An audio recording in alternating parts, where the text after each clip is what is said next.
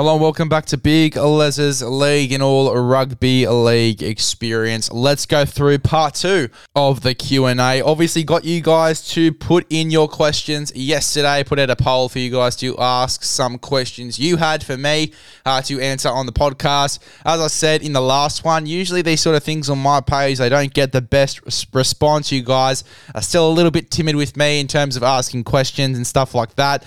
Uh, but we did get a pretty decent response to this one. Uh, so going to be answering these questions in a three part, uh, you know, thing of podcast. Obviously, one came out today.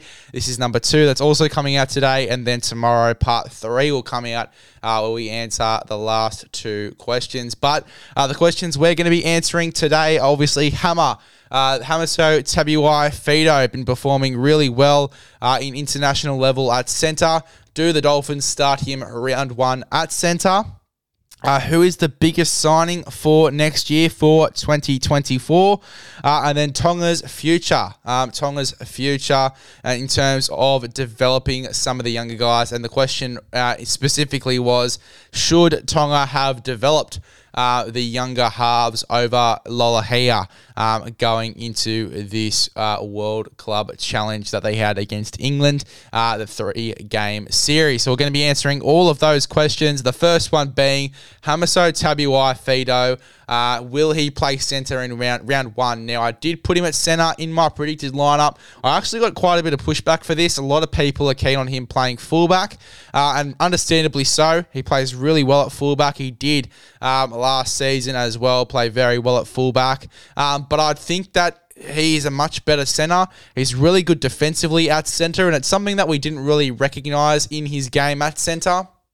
Uh, but he has been killing it there, and they've got the leg room to do so as well. Having centres of Hamiso Tabuai and Herbie Farnworth is absolutely insane, uh, and that would probably push Jake Averillo to play fullback, which is actually what I think is Jake Averillo's best position out of all the positions he can play.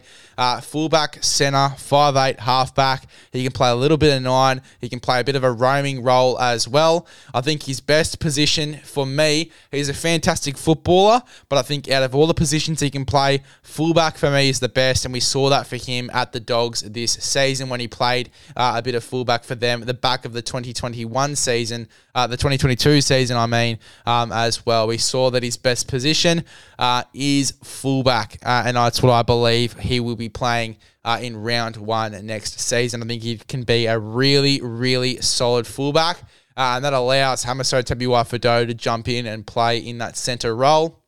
Uh, we talked about his defense, uh, particularly on Joseph Manu. For me, there's not too many guys that can defend defend a guy like Joseph Manu, uh, but Hamiso Tabuai is one of those guys. Didn't miss a tackle in the second game uh, for Australia when they obviously beat uh, the Kiwis. Did not miss one tackle guarding up against uh, Joseph Manu. Uh, the only times that Joseph Manu got past Hamiso Tabuai was when they ran around him.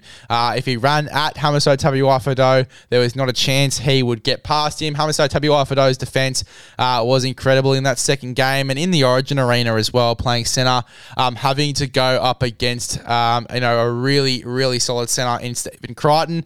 Uh, again, not many guys that can defend a Stephen Crichton, uh, but. Uh, Hamiso Tabuai is one of those guys. He did a fantastic job defending him.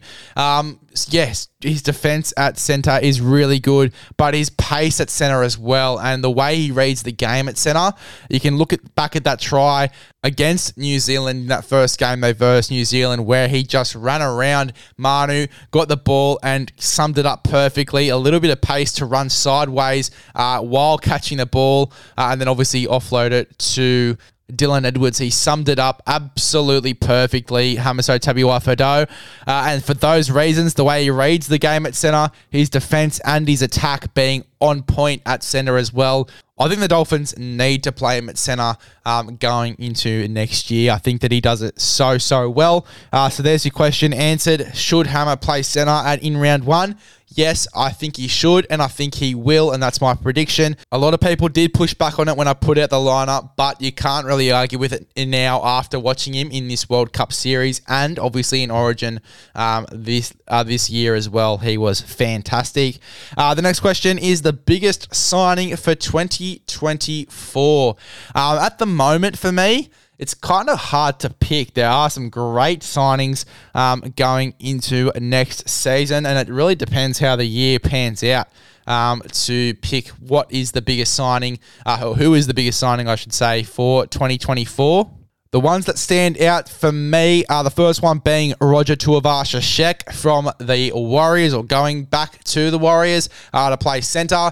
Again, it really depends how the year pans out, not only for the Warriors, but for him as well. Uh, if the body's aged a little bit, from what I've seen from him at Union, he is doing just fine and he plays at a really high standard still, uh, even though it's a whole different code. Um, coming back to NRL, playing centre, he obviously played inside centre, which is totally different. It's like a second five eight over there in Union. But, um, you know, I imagine he'll have a little bit of a roaming role. I think he'll play really, really well. It could be a massive signing uh, to, you know, maybe take the Warriors to that next level next year. Um, Jack Wighton uh, going to South Sydney, I think, could be massive, depending on where he plays, whether he's centre, back row, fullback, five eight, wherever he ends up in this side. Um, I think he could be a massive signing and a big, um, you know, point in their turnaround maybe it you know uh, I guess hypes up Latrell and um, I guess persuades him to play some really high standard football along with his cousin and maybe even uh, push for a top eight spot. It was very un South Sydney to not make the top eight uh, at the back end of this past season. But going into next year, um, I think that Jack Wighton could really hype up the boys around him and uh, play some really good footy at centre. Centre, I think, is his best position. Uh, and I think it could be one of the better signings of 2024 for sure. Herbie Farnworth going to to the Dolphins, I think is going to be a big one. Whether he plays centre or fullback, I think is going to determine on how he goes. If he plays centre, he's one of the best centres in the competition. If he plays that left centre role, I think that he is going to be the one of the centres of the year yet again this season. He is such a talented footballer, and depending on who they put on the wing next to him as well, uh, it's going to be a very dangerous left hand side for the Dolphins going into next year. So Herbie Farnworth, for me, uh, Herbie Farnworth, Roger Tuivasa-Sheck, and Jack Wighton at the moment my top three. A lot of people are going to give me shit for this one, but I think that Luke Brooks could be a massive turning point for the Manly Sea Eagles as well. Going there to play 5'8, a running 5'8 role with DCE at halfback. I think that they could go a little bit further than they did last year. Uh, I think they can go further, even if they don't have Tom Trbojevic there, because Reuben Garrick goes to fullback. They still play a high standard of football, and we saw that in, in games, uh, in particular, one that stands out for me, even though North Queensland won this game, uh, was the game against the North Queensland Cowboys. Cowboys, uh, uh, where Reuben Garrick was just absolutely killing it and putting everything on the line for the Manly Sea Eagles to win that game at fullback.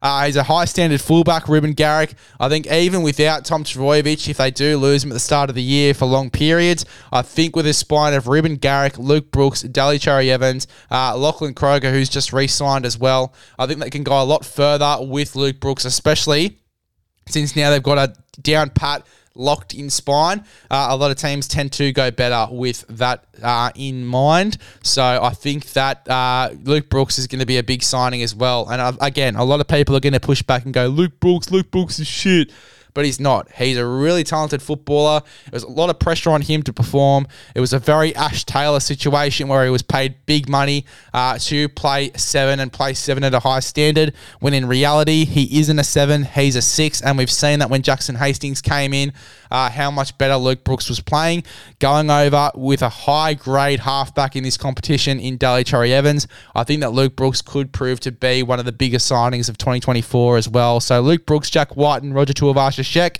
uh, and obviously Herbie Farnworth as well. Those are my top signings going into next year. I really rate Stephen Crichton going to the Bulldogs as well. Again, it really depends how the season pans out for that one, whether he plays fullback or centre. Hopefully not five eight, please not five eight. If that was what they were trying to go for there with putting him at five eight in the World Cup, even though they're two different coaching staffs and two different coaches, um, if maybe you know uh, Ciraldo maybe put in a word just say hey play Stephen Crichton at five eight. Uh, they didn't have too many other options, so that was probably the main reason. But uh, hopefully that's not a sign that Stephen Crichton could be playing in the number six going into round one next year. Uh, but if he plays centre or fullback, I think he can have a very big year and very well be the signing of the year as well. So.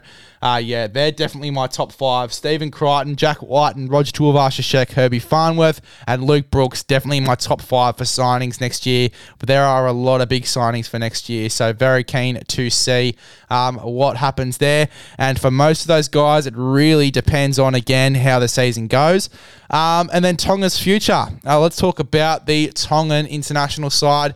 Um, obviously, they did stick with some of their older heads in uh, Will Hopoate being at fullback and Lolohea being at halfback and at five eight throughout the tenure for Tonga.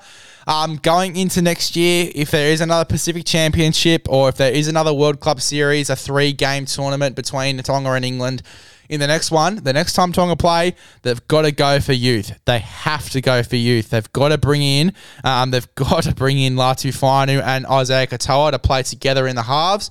Uh, Dion Pura maybe to be the 14 as well for this game, uh, but they've got to start blooding the young guys. Uh, and Koula has to be the fullback as well. He has run over 200 metres in every single game he's played for Tonga, and he's been on the wing or at centre. I mean, you've got to put him at fullback. That just screams potential for me. He's screaming potential to the Tongan coaching staff as well. He's screaming, I need to be at fullback with those run meters, with his stats, even in a losing side.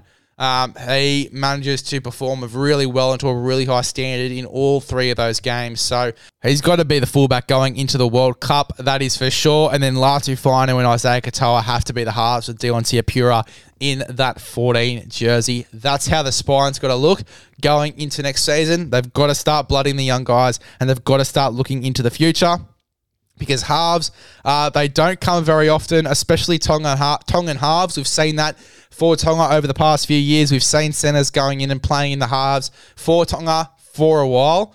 Um, you know, now that they're getting some young halves, they need to blood them going into the future. Experience isn't the play for Tonga here. If they want to be a force going into the future, they've got to bring in the younger guys and blood the younger guys going into the next few years as well. Because experience at the moment just isn't cutting it for Tonga. So yes, they probably should have uh, played Latu, Latu Fainu to start uh, for Tonga. They probably should have had Isaiya Katoa and Latu Fainu in the halves. They should have had uh, Koula at fullback. Hopoate can still be there. He can still be at centre. Lola Lolohea could probably come off the bench and play a good hooking role, but Dion Pura's got to be in there as well. They've got to start blooding the younger guys, and if that means getting the older guys out, it is what it is. But they've got to start blooding the younger guys in this Tongan outfit. That's just the way it is. That's just the way I see it. And yes, I'm not a Tongan myself, but if they want to have success this Tongan side, they've got to blood the younger guys, and I think a lot of people would agree. One.